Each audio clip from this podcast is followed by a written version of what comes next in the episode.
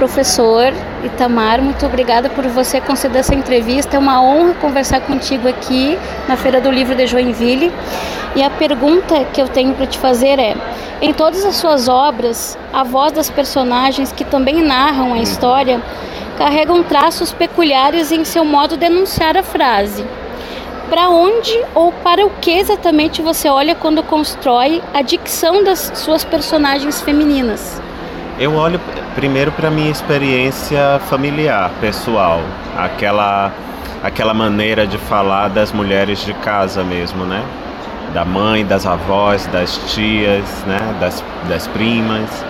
É, essa maneira muito particular, muito das vizinhas, da comunidade essa maneira muito particular, muito própria de, de falar se impregnou em meu imaginário. Mas claro, eu não faço uma reprodução literal disso, né? Ali a dose dessa memória, dessa lembrança, mas há também o meu trabalho com a linguagem para transformar isso num texto literário. Então essas são as minhas minhas grandes referências.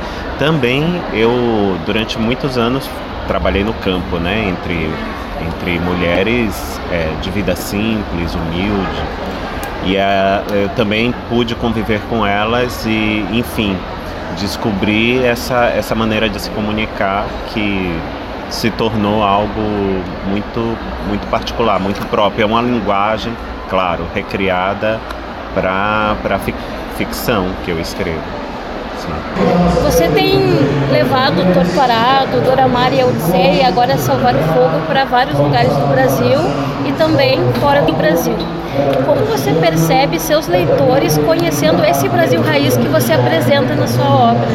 É muito curioso porque uh, eu, claro, parto de algum conhecimento, de algumas memórias, de história, história né, da história que nós conhecemos, história oficial, mas eu também há, um, há um, um tanto de recriação, muita, muita criação literária, né?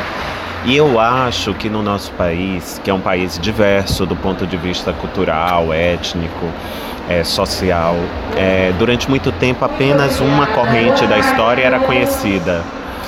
E muita coisa é, que pertence a populações mais vulneráveis ficou de lado, ou não foi registrada, ou não foi contada. E a ficção é um, é um instrumento poderoso de de recriação desse mundo, né?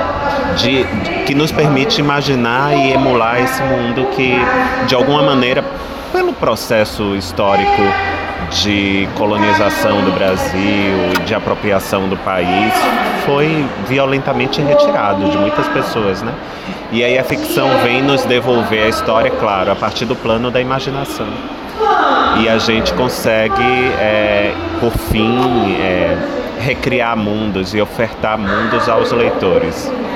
Muitos deles ficam gratos, né, se apropriam disso, porque mesmo sabendo que é ficção, ainda assim é uma história que recupera um pouco de suas vidas, das suas trajetórias, do seu passado ancestral, né?